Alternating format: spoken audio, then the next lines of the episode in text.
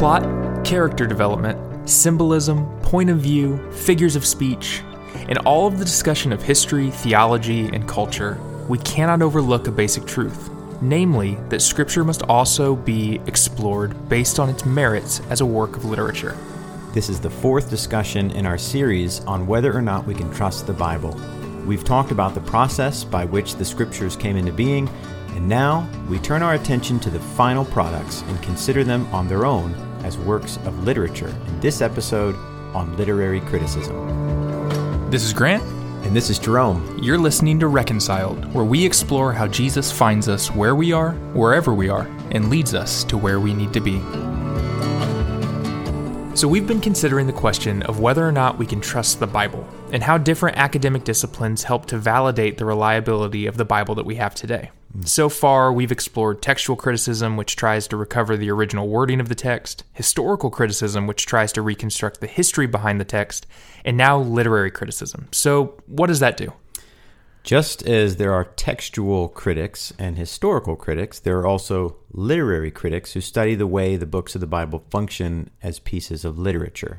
So they're doing things like analyzing how writing styles and narrative vehicles are used to help the plot and characters unfold? Exactly. When we see how a text is structured and arranged, it helps us understand it. For example, we read poetry differently than we read history. The phrase a red rose would have one meaning in a horticultural essay, but has quite another in Robert Burns's poem, Oh, my love is like a red, red rose. So essentially, you're saying that the genre matters. Yeah, among other things, knowing the genre of a piece of literature beforehand helps us approach that text and read it in the way it was intended. Does genre vary widely in Scripture? For example, like what would the genre of the Gospels be? Yes, there are many genres in the New Testament. As far as the Gospels go, they don't really fit neatly into one category. First of all, nowhere in the New Testament are any of the four accounts of Jesus' life called the Gospels. The word gospel is used to describe and summarize the message of God's saving act in His Son. And though we often refer to the books individually as Mark's Gospel or Matthew's Gospel, in the New Testament there's only one gospel, there's only one saving message. And not until Justin Martyr in the second century were these accounts referred to as the Gospels, kind of their own literary genre. So they aren't pure biographies or histories of Jesus. Not purely. There are some similarities between biographies and histories, but they lack some of the key features that are traditional in those genres. For example, there aren't specific dates given about Jesus' birth. There's not much said about Jesus' childhood. They don't always uh, adhere to a strict chronology, but they do fit best within these categories history or biography. Okay, so then how does that change the way that we understand them? Well, it gives us a good starting point. Though each account is unique, they all start in some way with the beginning of Jesus' work on earth, and then they end with his crucifixion and resurrection. And this is in contrast to so called gospels like the Gospel of Thomas or the Gospel of Peter. These are books that were written much later and they were just ascribed to the apostles. So those books aren't considered gospels because they don't report the events in the same way that Matthew, Mark, Luke, and John do? Yeah, if you read the Gospel of Thomas, for example, you'll notice the difference in both content and structure to the original four Matthew, Mark, Luke, and John. The Gospel of Thomas doesn't follow the narrative like the others do. There's no account of Jesus' ministry or miracles. There's nothing said about his death, his burial, or resurrection. And these are the key, three key events that Paul says summarize the gospel in places like 1 Corinthians chapter 15. So the Gospel of Thomas is simply a collection of sayings attributed to Jesus which may or may not be genuine. Whatever it is, it's certainly not the gospel. But a second reason why it's rejected is because it doesn't have nearly the same robust textual witness as the original four. There's no evidence tracing it back to the first century like there is with the others. And in addition, the early church fathers also rejected it as a fraudulent document that was written later and then ascribed to the Apostle Thomas. So it doesn't pass the test then of textual criticism, historical criticism, or even literary criticism. Mm. So you're saying that a critic would read the Gospel of Thomas and then notice that these discrepancies exist. That's right. Okay, so genre is one thing literary critics are looking out for in the text. What else? As we read any book of the Bible with literary critique in mind, we're asking things like okay, how is this author using form and structure, uh, plot, point of view, settings, geography, symbolism, irony, uh, tragedy, repetition of words or themes to get the message across to us, the reader? And when we have an eye for these literary devices and these details, we can better grasp the text. So, before we discussed the importance of seeing the biblical text as legitimate historical documents, mm-hmm. but now it sounds like you're saying it's just as important to view them as literary artifacts as well. Exactly. We have to see the biblical text as both history and literature. We have to appreciate their historicity because, as we've talked about before, Christianity is a faith rooted in historical events. Therefore, the documents have to be historically reliable. If they're not, then the claims of Jesus and the apostles and the prophets, they all just fall apart. Hence, textual and historical criticism. Right. But Christianity is also a bookish faith. Uh, the New Testament is literature. God chose to communicate to us through the text, through writing, through scripture. So the books of the Bible aren't just a collection of random sayings waiting for some theologian to order them in a systematic theology. They're books. The authors are communicating to us, the reader, through the medium of literature. And of course, all of this communication originates with God's own Spirit, which is what we talked about in the first episode in this series. God, in the Spirit, spoke through the mouths of the apostles and the prophets, and then they wrote it down using a combination of styles and their own personalities so that they could get the message across. So, do we tend to think too one dimensionally about the scriptures? I think we do. Um, the way some of us think about God and the scriptures, that's theology. But the Bible is history and literature and theology all at once. We can't reduce any one of those aspects. They all have to be taken together to interpret the meaning of the text. So, give us an example. How does including a literary view of the New Testament improve our reading? Well, first and foremost, Scripture is telling a grand story, all the way from Genesis to Revelation. So the Bible as a whole is a narrative, and each book of the Bible, whether it's poetry or prose, it's prophecy or history, it fits into that big story. So we have miniature stories like the parables of Jesus. We have book sized stories like the Gospel of Mark or the Acts of the Apostles. We have cosmic, symbolic stories like the book of Revelation. And we even have instructional books like the book of Romans or Hebrews that were written around the big picture story of the Bible how God is rescuing and redeeming his people in Jesus and bringing the world to its conclusion in him. And so, seeing the Bible and all the individual books within it as a story is called narrative criticism how the authors are using all these literary devices of narration to influence us and how we should respond to the text. So that's it at the, the macro level, but right. how do we scale that down? How do we see it playing out in something like the Gospels? So last time uh, we mentioned the Gospel of John, which gives John's personal eyewitness testimony to Jesus' identity, and he makes his purpose in writing very clear at the end of the book. Grant, can you read John chapter 20 and verse 31? It says, And now Jesus did many other signs in the presence of the disciples, which are not written in this book, but these are written so that you may believe that Jesus is the Christ, the Son of God, and that by believing you may have life in his name. Great. So he begins his gospel account by announcing Jesus' identity right at the beginning that in the beginning was the Word, and the Word was with God, and the Word was God, and the Word became flesh, and he came and dwelt among us. And then he proceeds in the book by offering a series of proofs he calls signs that support that claim about Jesus' identity. And he writes this way with the intent that we, the reader, would weigh the evidence, would look at the proofs, and then be persuaded to believe that Jesus is the Christ and then have life in his name. So the whole book of John is structured with that goal of persuading us to believe in mind. So John is really teaching not only in the content of his book, but in the way that the book is structured as well. That's precisely what he's doing, and a literary critique of the book would see that. Those seven stories, those signs, point the reader to Jesus and provoke faith in him. And so that section of the book, John chapter 1, verse 19, all the way to chapter 12 and verse 50, it's often called the book of signs. And even within that section of the book, there is structure. Chapters 2, 3, and 4, which begin and end with miracles in Cana, emphasize the newness of Jesus' ministry over against the old forms of the Jewish religion.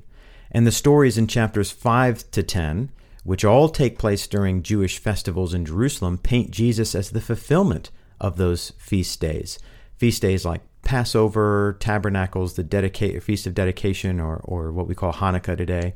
These miraculous events during important times on the Jewish calendar, they lead to Jesus' seventh and climactic sign, the raising of Lazarus in John chapter 11, which of course foreshadows his own resurrection, the greatest sign of all. And the number seven tends to be significant in the Bible, right? Mm-hmm. I mean, mm-hmm. we see that show up in several key places. Yeah, and uh, symbolism is another tool that John is leveraging throughout the book to persuade us to believe his message. We see that symbolism at work in seven metaphorical I am statements that Jesus uses to describe himself. He says in chapter 6, I am the bread of life. In chapter 8, he says, I am the light of the world. Chapter 10, the gate for the sheep. I am the good shepherd. I am the resurrection and the life. Uh, I am the way, the truth, and the life, and no one comes to the Father except through me. I am the true vine in chapter 15. And so when we pick up on these structures and on these forms, and we pick up on John's use of symbolism and repetition, we begin to see the author's intent more clearly, and John's case for Jesus being the Christ and the Son of God becomes stronger. So instead of examining a book like John in a piecemeal fashion, we should instead read it in a more holistic way, as a unified, finished piece of literature. Yeah, and that way we won't miss the forest for the trees. Once we see the big picture of what John is trying to accomplish, then we can see how the smaller details of the book fit together. And if the Bible is telling one unified story, then the entire books, like the Gospel of John, also fit into the larger narrative, right? Yeah. And even more exciting than that is to believe and obey the gospel ourselves because then we actually become part of that big story. That's when God's word really starts to work in our lives because we're not merely observing the story unfold, we actually become participants in that story. So, are there any other literary criticisms that may help us understand the Bible? There's also rhetorical criticism, and that is classifying each book as a form of rhetoric. Uh, we've already mentioned this with John's gospel narrative. It was aimed at persuading us to believe that Jesus is the Christ, the Son of God. Persuasion being the form of rhetoric? Yeah, really. I mean, all the New Testament books are attempts at persuasion. The Gospel of Mark tries to persuade the reader that Jesus is the Christ not despite the cross, but because of it. Uh, Paul wrote the book of Romans to persuade the church in Rome to embrace the unity that Jesus created between Jew and Gentile and also to support his mission trip to Spain. The book of Revelation, though it's highly symbolic and it's written in an apocalyptic style, was written to persuade the audience to stay faithful to Jesus in times of persecution. So we see biblical authors using rhetoric to appeal to the reader. Aristotle had a way of summing up his approach to effective persuasion in three words uh, logos, pathos, and ethos. Logos is the appeal to logic, persuasion by reason, and we see the biblical writers teach what is true and then present the gospel as something that makes sense. And as we read it, we're informed about Jesus so that we can know who he is. That's the appeal to logic. Pathos is the appeal to emotion. This is when you persuade your readers by evocation. And we see the biblical writers doing this too. They teach attractively. They present the gospel as an emotionally compelling story. And as we read about Jesus, we not only come to know him, but we come to admire him and love him and respect him. And then there's ethos, that appeal to ethics. This is persuasion based on the credibility of the speaker. And the biblical writers move their listeners to action and present Jesus as not only someone to know and someone to love, but as someone to obey, someone to follow. And taking all of this into account the genre, the structure, the narrative, the rhetoric that helps us to understand the author's intent and apply the text to our own lives. That's right. But there seems to be a less subjective and more of a subjective view to reading the Bible today. Some people think there is no right or wrong reading of the text, there's only my reading and your reading. Yeah, many people believe that truth is relative and all views should be accepted as equally valid. But reading our Bible that way, where all that matters is what the text means to me and my interpretation, regardless of what the author meant and regardless of what history dictates, it not only contradicts what Scripture claims about itself, but it's a really unhelpful way to read. Hmm. If a text has no meaning other than that which the reader gives it, then the Bible is nothing more than a mirror and an echo chamber. If we attach our own meaning to a text, then all we can see is ourselves, and all we can hear is our own voice. And if that's the case, then we're never going to be challenged by it. We're never really going to be transformed by reading Scripture. And that's part of something that you've already highlighted in a past episode, which is the 2 Timothy 3 passage mm-hmm. that all scripture is God breathed and profitable for teaching, for reproof, for correction, and for training in righteousness, all with the intent of the man of God being competent and equipped for good works. That's the point, right? When we read God's word, we're meant to encounter something outside of ourselves that challenges us, that changes us. And that's what makes the scripture and reading the scripture a worshipful experience because it's through scripture that we are encountering God's voice and the truth of the gospel. And it's through reading scripture that we actually develop faith. Faith in Jesus, after all, is the thing that saves us from sin and gives us life. But but even faith is something that's viewed by many to be subjective. Well, remember why Luke wrote his gospel. And this is a passage we read a while ago in Luke chapter 1 verses 3 and 4. He wrote to a guy named Theophilus, probably a relatively new Christian, who needed quote certainty concerning the things he was taught. So Luke, like all the gospel author, authors believed that Jesus was raised from the dead, and he wanted others to believe it too. And he wrote the book of Luke and the book of Acts in such a way to reassure Theophilus about the truth of the gospel. And that's what faith is it's assurance about things that are true. So, faith, contrary to the popular saying, is not blind. Not at all. Biblical faith is perceiving and acting upon what is true. Our faith is increased, our faith in who God is, what Jesus has done for us, his death, his resurrection, when we understand what is true. And we understand the truth when it's articulated and defended by the biblical authors. Now, to do that effectively, they compiled historically accurate data, arranged it in a compelling format, and presented it in a persuasive piece of literature, all to elicit a positive response from the reader. When we combine the critical tools of textual, historical, and literary criticism to our reading of God's Word, we will be best equipped to understand it so that it can powerfully work within our lives today. God has called us to love Him not only with all our heart and soul, but also with all our mind. The Bible is history, literature, and theology. When we approach the Scripture as historically reliable, appreciate its literary artistry and its theologically motivated language, it enables us to love God with our minds so that we can love Him with our heart and soul as well.